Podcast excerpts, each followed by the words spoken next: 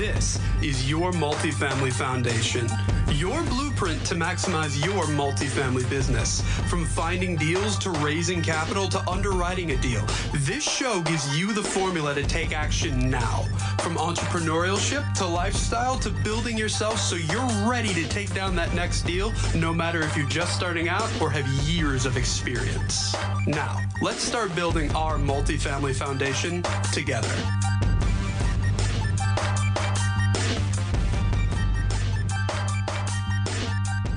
Everyone, and welcome back to the Multifamily Foundation. It is Peely, and today we're going to talk about when to say yes and how to say no. Because if you say yes to everything, and it's a it's a school of thought. I was just reading a book that basically told me to take no out of my vocabulary, and that that right there is really detrimental. Really detrimental. No should be a frequent word that you use on a regular basis. It should be a frequent word that you use on a regular basis. That being said, how to say yes to the correct things. You say yes to those things that serve you. So, for instance, customers, clients, other investors who you are seeking to raise money from, these are the people that you say yes to. And I'm not saying that you should bend over backwards for everyone. No, no, no, no, no. It's saying no in a positive manner. So, say they ask for the world, say they ask for something that you can't give them. Then you find a workaround. You say, "How can I? How can I get that for you? How can I best serve you? How can I? You don't go out and say no.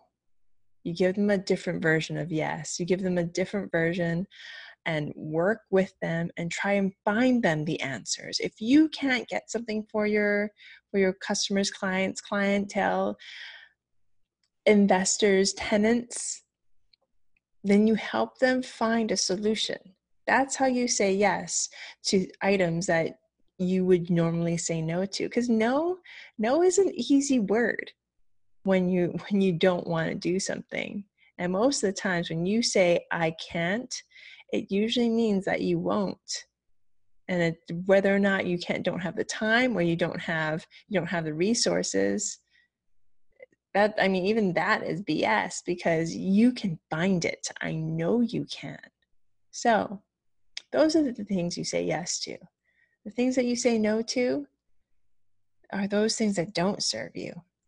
So the things that don't serve me, I say no to I say no to TV at late at night. I say no to bad food. I say no to sitting on my butt when I could be exercising. I say no to shiny objects as much as I can. And when I say shiny objects, I mean that, you know, the next best thing. I was just talking to somebody in storage units, and I was talking to somebody else that does that does mobile home parks, and they're telling me how great these asset classes are, and I'm like, okay, cool, cool. Those asset classes work for you, but they don't work for me because those are not my focus. So you say no to those things that do not serve you, that are not part of your focus. So if your focus is large multifamily, then you say yes to everything that is large multifamily. Conference, let's make it happen. Meetup, let's make that happen. You want to have coffee? Yeah, let's do it. Let's make it happen. You make things happen that serve that serve you best, and those are the things you say yes to. So this is Peely. Let's get at it. Let's get it done. Have a great night. Bye now.